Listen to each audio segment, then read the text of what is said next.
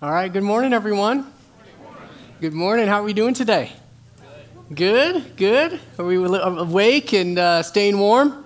It's been a little chilly lately, but hey, we're here, ready to seek the Lord, and uh, so thankful for the worship team leading us so far this morning. Um, you know, let's go ahead and get our Bibles open and get them ready for our seeking of Him through the Scriptures. And uh, as you can see on the screen, it's Matthew chapter 5, verse 33 is where we're going to be today. Matthew chapter 5, verse 33. And as you're making your way there, uh, I do want to just highlight once again something that was said in that video. Uh, one of the announcements specifically, which is the Operation Christmas Child. Again, what these are is that we are collecting needed small items, but all that fit in a shoebox. But these are things that children around the world just don't have the basic needs and necessities. So we collect them, pack them, and then we ship them overseas. And I love this part. They do not just receive the, these items, which is so important, but they also are shared the gospel of Jesus Christ simultaneously. So it's a great ministry. And as you'll see in the bulletin, there's a number of ways to get involved. And I want to say, as a parent of some young kids, I want to encourage those who, of you who do have kids at home, this is a great way to help teach them how to serve. You can come, and the details are in the bulletin, but you can go to the gym and help pack a bunch of items into boxes and help do that. And we did that last year with our kids. It was a great opportunity. So consider that. Also, though, one of the things that it seems like every year we fall short on is the $9 a box it takes to send hundreds of these boxes overseas. So, would you just take that to the Lord and just ask Him if He wants you to financially give? And again, the details for that are found in the bulletin as well. All right? So, we've been making a statement about our attitude about the scriptures every week for months now. We're not going to stop today. And so, would you say this with me if this is your heart's cry? Let's say this This is God's word his heart revealed.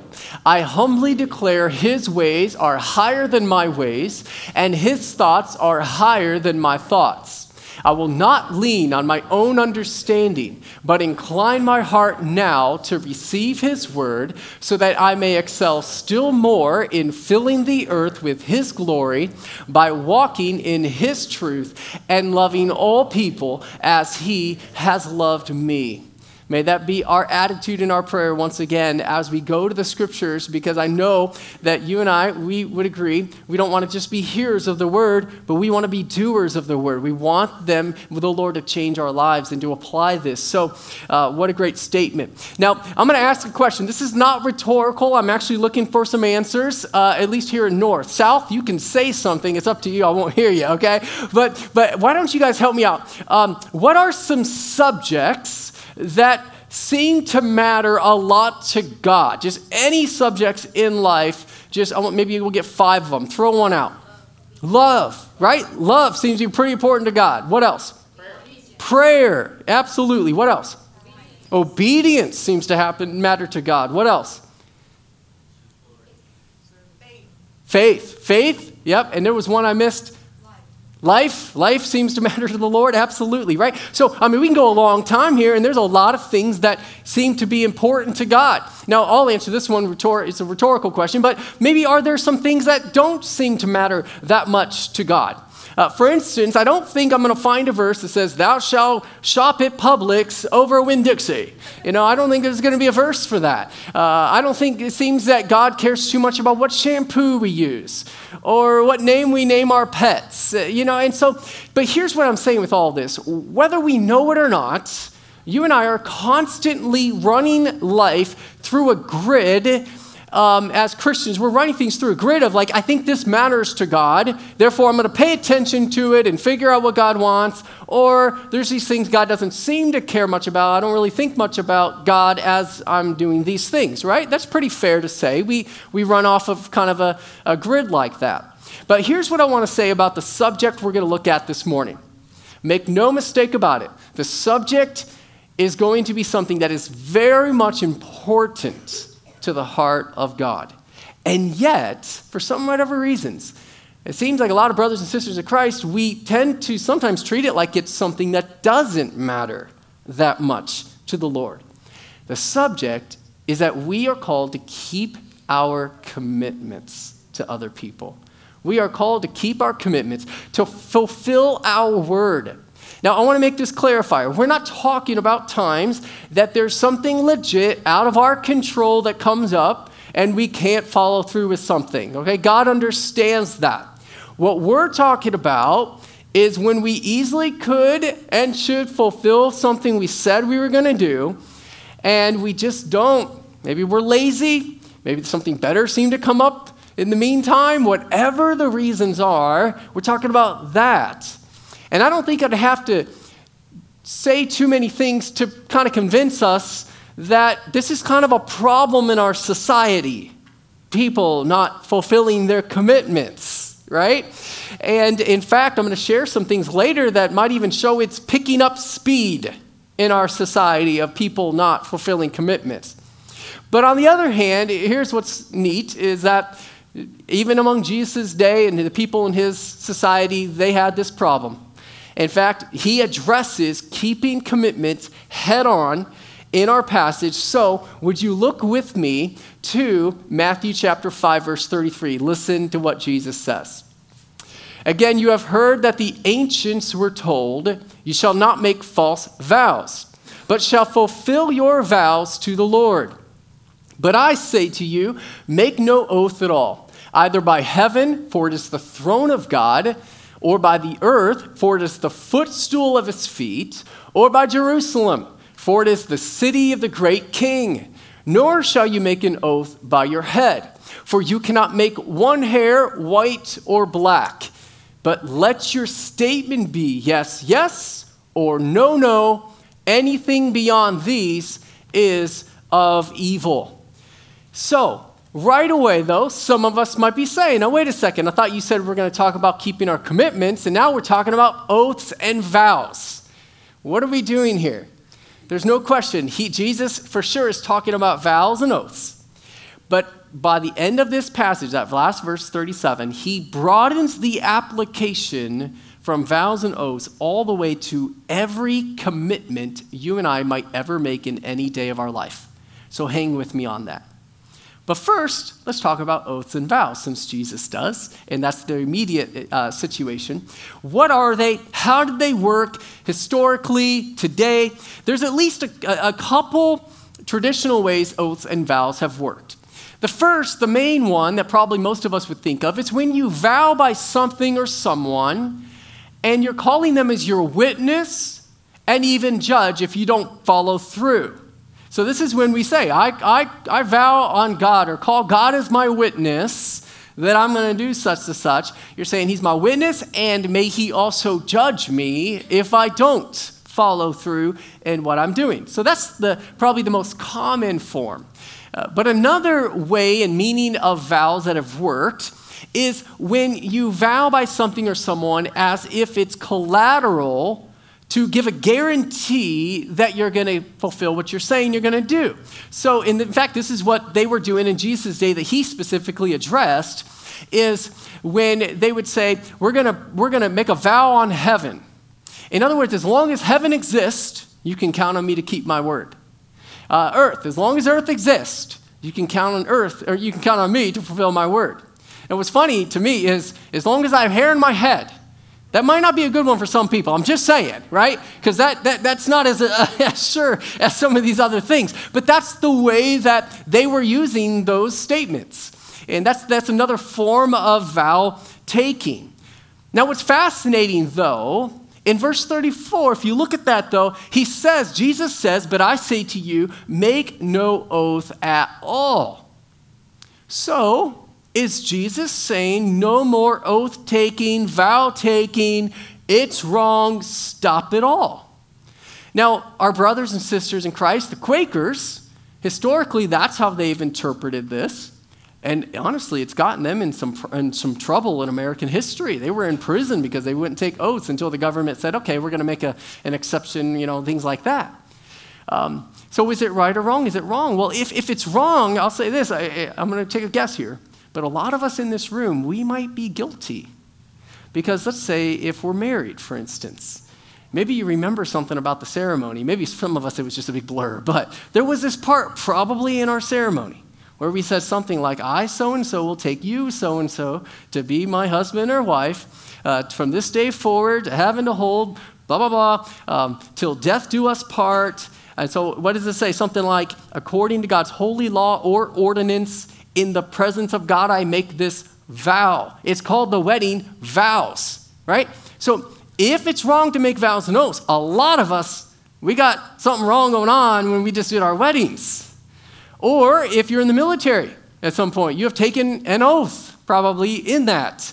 Um, if we've ever been a witness in a courtroom, you put your hand in a Bible and you call God as your witness that you will tell the truth. Those are all vows. So this is something still that exists, and, and so are we in trouble? Well, I'll answer that and summarize it this way no. These are some words that Jesus' words get misunderstood, again, like the Quakers did. Um, he's not saying that oaths and vows are inherently wrong and we should not do them. In fact, in the Bible, if we read the whole thing, you will find multiple places where God teaches about how vows and oaths should go, not that you don't do them at all. So let me give you an example. Numbers chapter 30, verse 2. God says if a man makes a vow to the Lord or takes an oath to bind himself with a binding obligation, it is wrong. You should not take any vows at all. That's not, that's not what God says, is it? Instead, he says, he shall not violate his word. In other words, he should keep his word.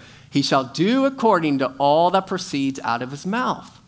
And so we're not going to spend a lot of time today, and some of you are like, thankfully, you know, we're not going to dissect every verse about vows and oaths today. But if you would just allow me, I'm going to summarize, if you were, there's quite a few verses that talk about these things. Here's, there's at least three things, conditions that God says when you do an oath or vow, these need to be in there.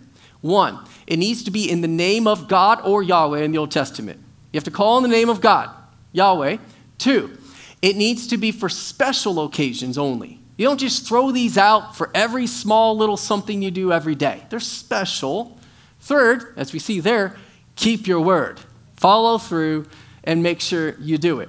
So that's a little bit, if you will, theology of vows and oaths. And, and so this is why then, when you study the scriptures, you're going to find God's people doing oaths and vows all the time. Abraham did them. Isaac did them. Jacob did them. Jonathan did them. Uh, David did them, etc., etc. And if that's not enough to build the case that oaths are not inherently wrong and that we should all stop, um, this should settle the case. Multiple times, God Himself is recorded in the Old Testament as making oaths and vows. Let me give you an example. Genesis 22, he's talking to Abraham, and God says, By myself I have sworn. You notice that? He has to swear by himself because he's the highest thing that exists, right? Is him. So, but he's making an oath. By myself I have sworn, declares the Lord, because you have done this thing and have not withheld your son, your only son. And so he's, ta- he's making an oath to, to Abraham. And so God made multiple oaths himself. And that's why then you fast forward to Matthew 5, where we are today. Jesus is talking about oaths. Again, if it's that we should never do them anymore, then you should never see them after him. Well, guess what? Romans 1, Romans 9, Galatians 1, and so forth. In the New Testament, after this passage, we find God's people calling God as witness and making vows in the New Testament church. So, all that to say, it's not that Jesus is saying they're wrong. Instead, here's what it, probably should have been said is something like this Make no oaths like these anymore. Make no oaths like these anymore, the ones that he just got done explaining and talking about. In other words, Jesus here is addressing a system of oath making that his society created to allow them to lie, to say they're going to do something and not follow through and somehow be okay with it. They had created all this system to not have to fulfill their commitments. And what's fascinating and this is where right now, I know up to this point, you're thinking, okay, this is really good history. How does this apply to my life? Okay? It's amazing how this problem of people, you and I, and all throughout history, we continue to create systems, don't we, to not follow through.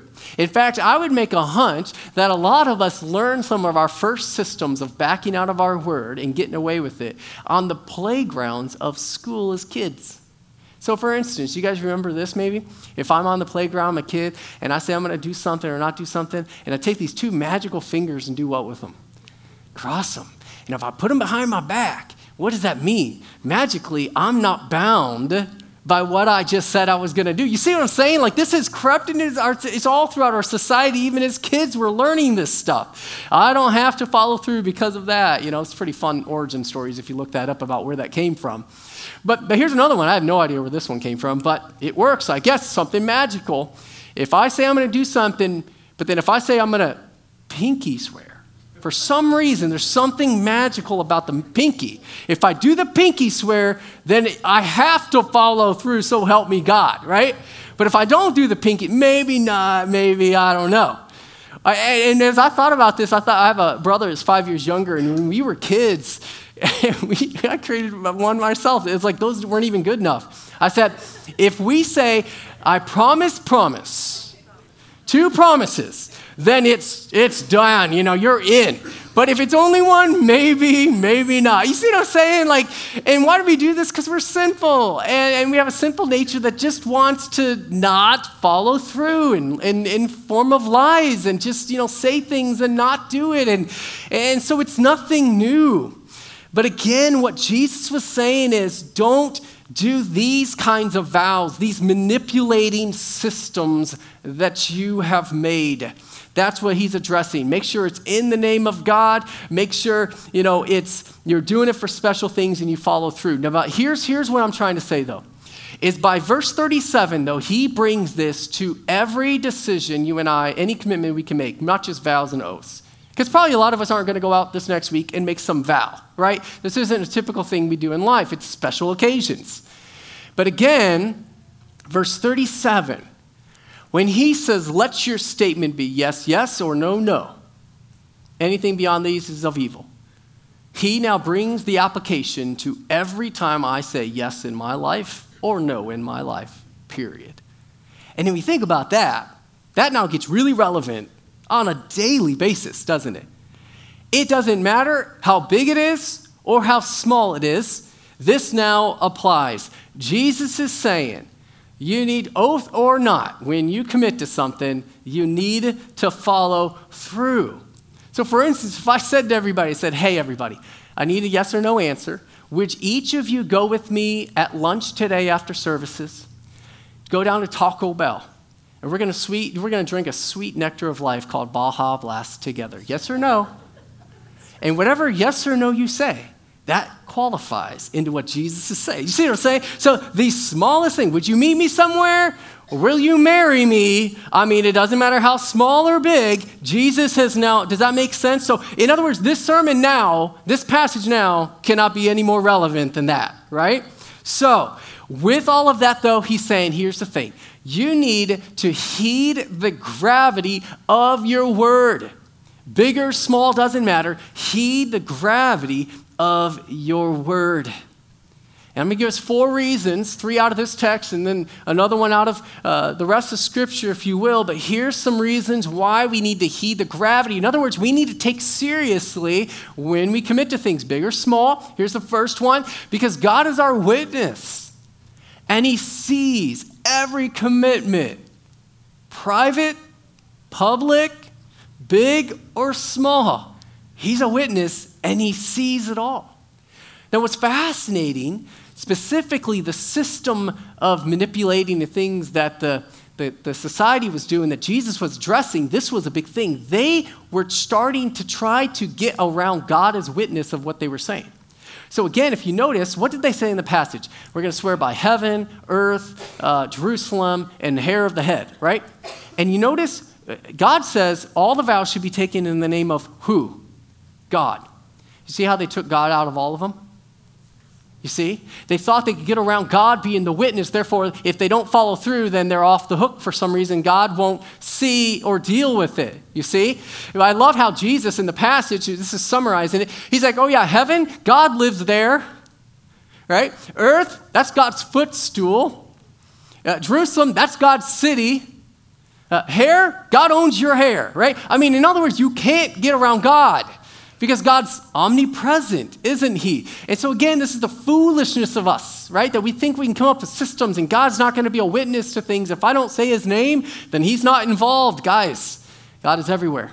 And He sees every decision, every commitment we make. He is constantly the witness.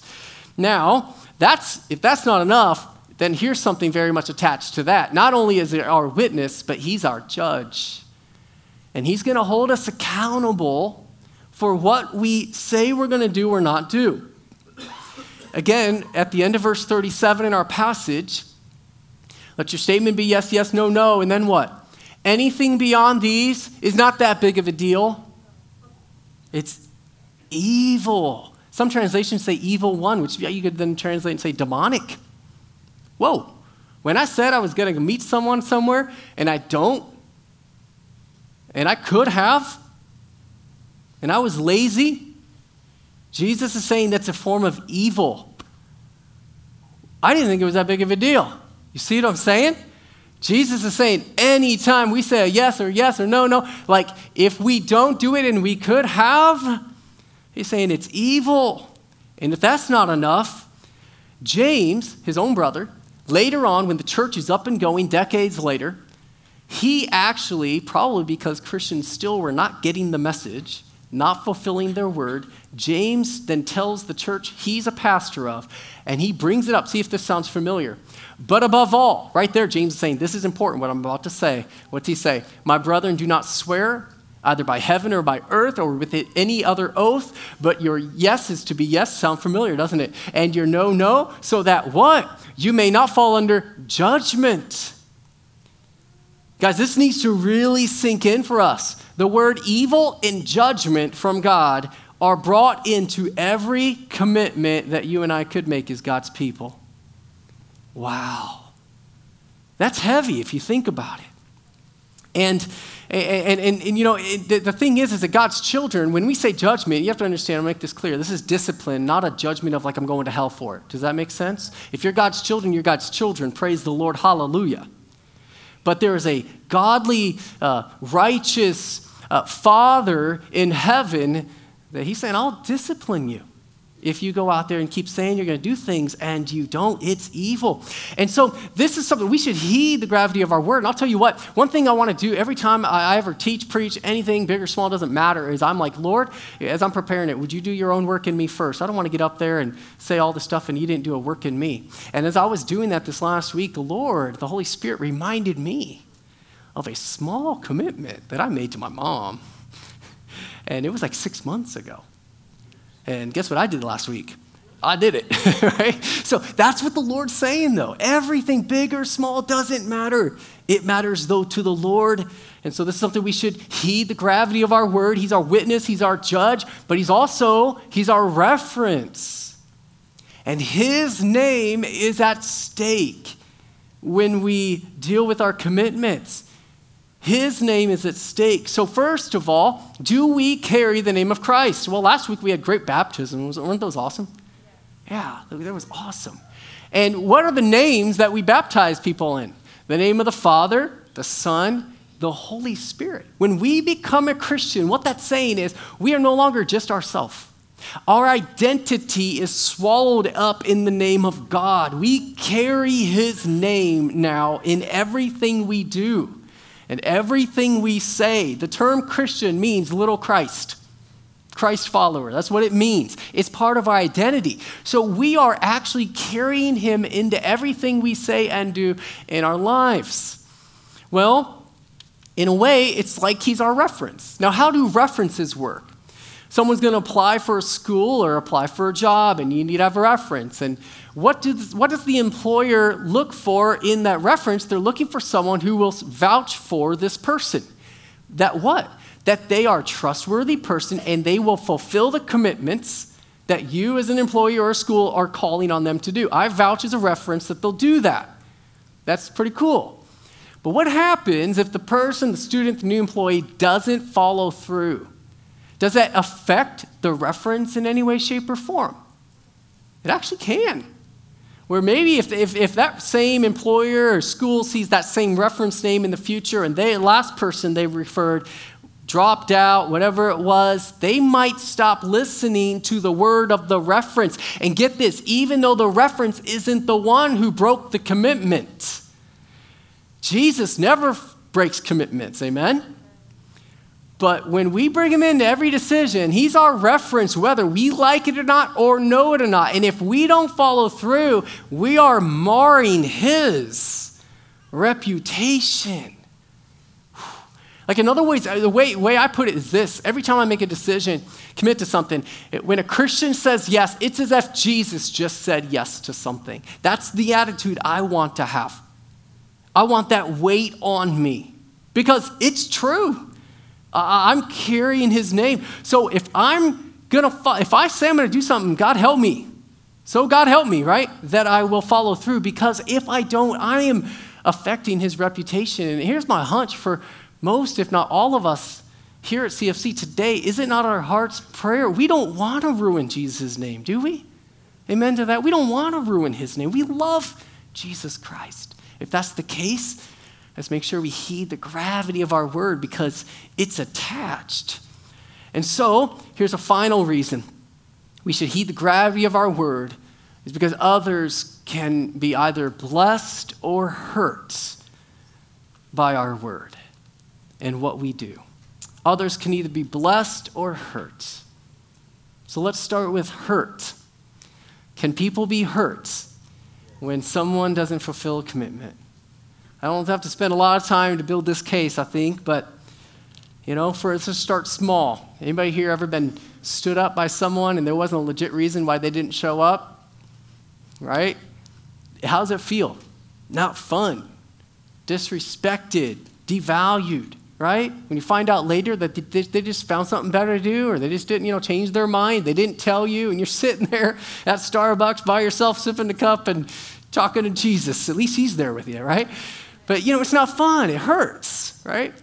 Um, you know, here's the study I came across um, ministry leaders, whether vocational or non, ministry leaders, one of the top reasons, according to a study, top five reasons why ministry leaders quit their ministry roles is because they say, I, I just had so many people in my ministry say they were going to do things, and they didn't follow through.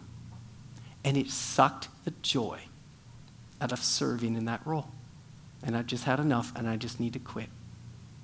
It's true. It's true. And it hurts and affects other people. In other words, again, guys, think about this. We're not making commitments in vacuums, are we? A lot of times, somebody else is being affected. A uh, much more serious one. How about this? Whenever a spouse breaks their commitment of marriage, people get really hurt.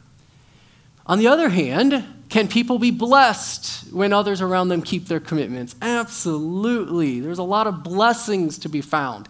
Um, for instance, again, I've led a number of Bible studies, discipleship groups in my life where there's expectations. You know, this is just one you just show up. It's one that we're all going to come to. We're going to do the homework, those kinds of groups. And again, I have led ones where I'm just like pulling teeth for people to be there and do their work, and it just sucks the joy out of it. On the flip side, right now I'm leading a discipleship multiplication group, DX for short, and the three guys make it a joy for me. It's a blessing to be in this group, let alone lead the group, because they're always there. They're always doing their homework, unless there's a really good, legit reason that they can't be there. And I'll tell you what, I'm blessed by their fulfilling their commitments. It's a blessing. I think of uh, my wife. Now, I know no one's perfect, but my wife is really close. I'm talking really close, okay? And, and I was thinking about I was like, I cannot remember in 20 years of knowing her that she ever said she was gonna do something and she didn't do it for some lazy or whatever reason, unless she had a really legit good reason. I can't think of one time in 20 years. And I'll tell you what, I feel blessed by my wife. I love to live with such a person that I know when she says she's going to do it, it's going to happen. It, I'm blessed by that. Just yesterday, right in this room, I was at a funeral of a man that walked with Jesus his whole life, one of our members here, and his wife and his family. He just went home to be with the Lord. But get this age 19, he got married and said yes to his wife. Fast forward to when he passed away last week 66 years of faithfulness. His wife has been blessed for 66 years. His children has been, have been blessed for all those years. His grandchildren have been blessed. His great grandchildren have been blessed. So many people have been blessed by his faithfulness in keeping his commitment. So other people are affected. These are the reasons we should heed our gravity of our word. So once we've understood the seriousness of that, there are going to be times that we need to commit. But we've got to make sure we carefully commit in those times. Now, if you notice, though, what Jesus doesn't say is an option, and that I'm not saying is an option. You notice we didn't say, hey, you know, Jesus saying, heed the gravity, all this stuff is riding on it. Therefore, here's the answer make no commitments at all. And I know it sounds funny, but actually, is this not statistically a trend in our society today? And it is. So I'll have a little bit of fun right now, if you don't mind. RSVP. Does anybody this day know what that even means? right? I mean, I'm not that old, but even in my lifetime, I remember when I was growing up, people actually did it. And now today, it's like, I don't even know why we're printing those things on any invitation of anything, right? So let me help you understand in case you don't know what RSVP means. It means, would you please, purdy, purdy, purdy, please, please let us know if you're going to be there or not because we got a bunch of plans going on. And if you just show up and we didn't know you were coming, it's going to be really a heartache for us. So please reply. That's what it means. Or it's responde, s'il vous plaît, French for please reply. Okay, so I have some fun with this, but I'll tell you what, and it's something that I say it in love, but for some reason the younger generation doesn't seem to know or seem to care.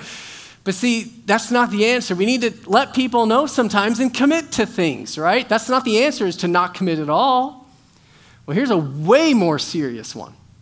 Statistically, I already had this plan to say, but then even just Thursday, someone sent me an email with a new, fresh stat uh, study of it, and it's true. The rate of marriage in our society is going down. And when you also look at the stats and the studies and why they, the, one of the top reasons why people say they're not getting married is because they heed the gravity of such a commitment, which is awesome, by the way. At least you're understanding it is important. But their plan of attack is, well, I'm just not going to get married at all, and then I'm not guilty of breaking that commitment. That's not what Jesus is saying at all. Commitments are important to the Lord, but again, we need to make them carefully, right? So let me give you quickly five tips when you're considering saying a yes to something or not. Five tips. I hope this is helpful for you. These things have been so helpful to me. First of all, know God's word, the Bible. Know it. Read it, memorize it, study it. Why?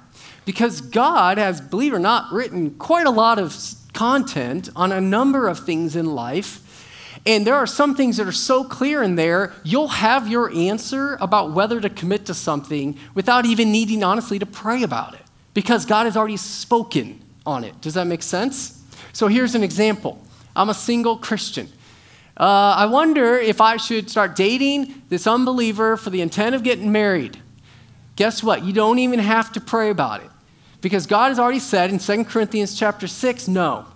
Done. Easy. Move on, right? I mean, so these are kinds of things that if we just know the scriptures, guys, it'll help us a ton in decision making and commitment making and, and not getting ourselves into things we shouldn't. But here's another blessing from God prayer. Prayer is a blessing, a gift. This is uh, when God's word isn't so clear, black or white on something. It's, it's in the area of Christian liberty. So take the dating marriage example again. Okay, so I'm a Christian. There's multiple other Christians, you know, sing, singles out there that I'm, I'm wondering, you know, which one, which one, Lord? And you can pray about that. Lord, is this a person that you want me to date with the intention of getting married? Now, I want to be careful when I share my own story on this. I am not saying this is exactly how God works in everybody's life. God works different. But I can't, I share this to say that God has given us the gift of prayer.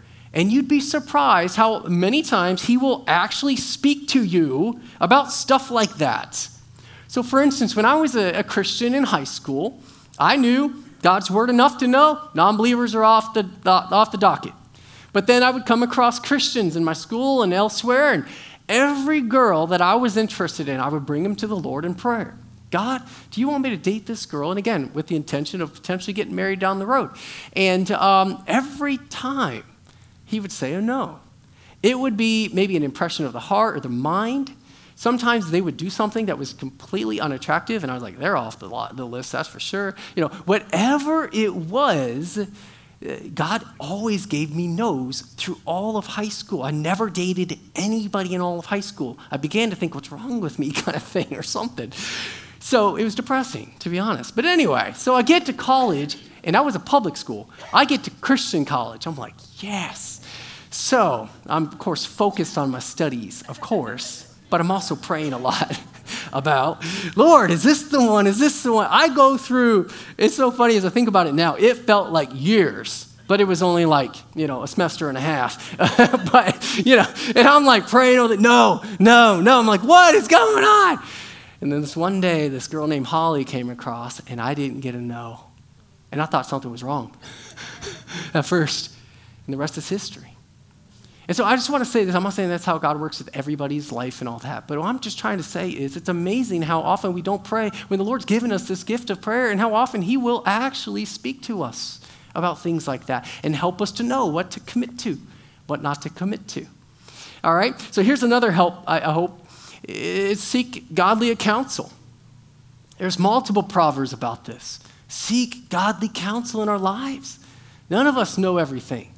And there's so many godly people, older and wiser than us, around us in this church and in our family groups. And that's a gift. Seek their advice, see what they say. Um, God, a lot of times, can help us to make decisions through them. Here's a couple other ones uh, use a calendar, please. use a calendar.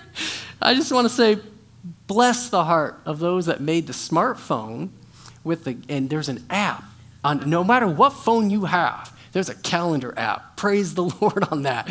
Start using it though, okay? Start using it if you're not. Because again, how many decisions are we thinking of committing to that have a time and a day involved? Right? And, so instead of just throwing out, oh yeah, I'll be there, and I, I didn't check my calendar, and what happens? See, a lot of these things, it's not that we're meaning to back out, but it's on errors that we can easily avoid, though, if we would just do things like this. And so start looking at the calendar before we potentially commit to something. Uh, another help, I hope this is helpful to you as couples, but Holly and I learned this back when, and now we've passed it on to others. And honestly, even some people, it might have even saved their marriages. It helped that much. But it's helped us a lot. Um, maybe you're like, well, yeah, we both have calendars on our phones. Are they synchronized? That helps a lot. Because if you're running on two separate calendars, that's a train wreck, okay, waiting to happen. So if you're like, I don't know how to do that, find a techie person and have them help you, but get the calendar synced. It was funny after first service, this one young couple, they were like, you know what, we got our calendar, but they're not synced. That's what we're doing, you know? I'm like, praise the Lord. All right, so use our calendars. Here's one more final tip check your checking.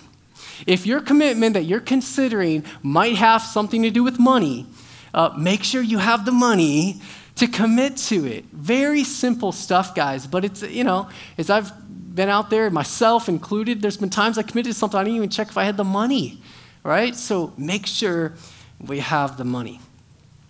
Well, once we've, let's say we've committed to something carefully, what, what's the final thing? We need to follow through, right? We need to follow through. Keep our word. Keep our commitment. Let our yes be yes. I think of uh, one of the shows my kids have watched on Horton Hears a Who. And the elephant says, I said what I meant, and I meant what I said. An elephant's faithful 100%. Here's the thing if you think about it, Christians, should we not be known as faithful 100%. I want that to really sink in. I believe this is one of those many things in life that as Christians, we can really shine like stars in a dark world. That, that people in society should say, you know what, I don't know if I really agree with and believe the things Christians believe, but you know one thing I love about them? They keep their commitments. Big or small doesn't matter, they're known for that.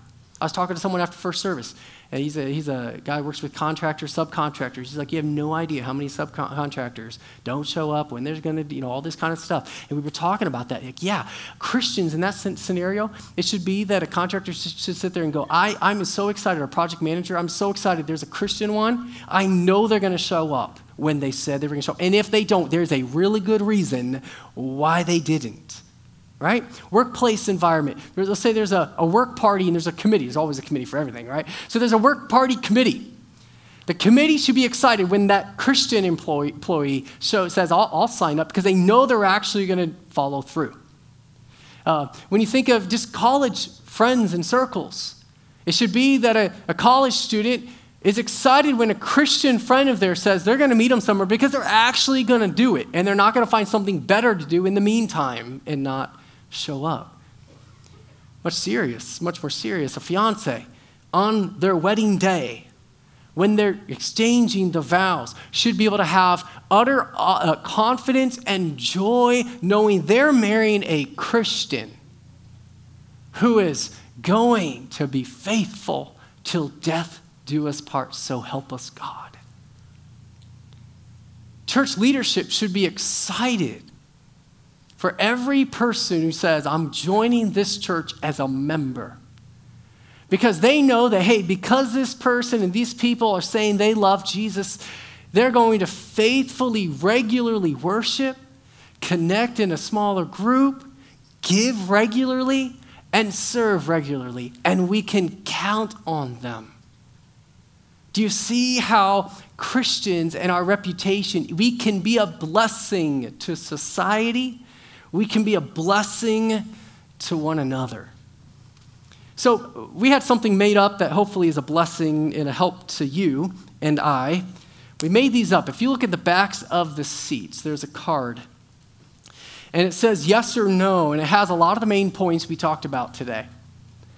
And, and some of you that are artistic, you're like, well, that's, there's no color, just black and white. But I love our creative team because they're like, we did that on purpose because let our yes be yes, right? And our no be no. And let's stop try, trying to maybe play some games. And so I put this in my little phone here, right? I, I, I made this, we had these, this way, put it on a dashboard of a vehicle, uh, put it on a mirror in your home. Just put it there for the next so many weeks to help remind us of the gravity and the importance of our word. I hope that serves you. Now, as we close, we're going to sing and worship, but let me just close with some thoughts here. First of all, I have broken some pretty big commitments in my life. And maybe some of us here today, that's also your story. And I understand the weight of Jesus' words and James and this sermon can be like, I just got taken out to the woodshed, right? And that's okay. But we got to make sure we remember this that there is no commitment that we could break that is beyond the grace and the forgiveness of Jesus Christ if we confess it. I want you to hear that. Satan loves to tell lies, doesn't he? And one of those lies is God will never forgive you for that commitment you broke. That's a lie. All we have to do is confess it to the Lord, and He'll forgive us. And so I want to leave that as an encouragement to any of us that the question is have you confessed it? But if you haven't, receive that forgiveness and move forward. But I also want to say this is that if you think about it, I said it earlier, but Jesus, how faithful is He? 100%. He's been faithful all the way to the last breath on the cross for you and I to be forgiven. Jesus continues to be faithful to his word when he said he'll never leave us nor forsake us. Every moment of your life, even if you're going through a really hard time right now and you don't sense God's presence, he has not left you. He is with you and me. He is faithful today. And I believe without a shadow of a doubt, He will continue to be faithful to the day that you and I breathe our last breath. And He's going to take us home to be with Him forever. Do we not worship and serve a faithful God? And not only, though, is He our perfect model, this is even better. He has given us His Holy Spirit. And when we have given our life to Him, the Holy Spirit comes and He is the faithful one. And, and, and I don't know about you, but I sit there and think, oh man, it's so easy to break commitments. But I also remember this verse that says, with God, all things are possible. And when the Holy Spirit is in us and we ask Him, He will help us to keep our commitments. Why? Because He is faithful. Let's stand and worship the Lord.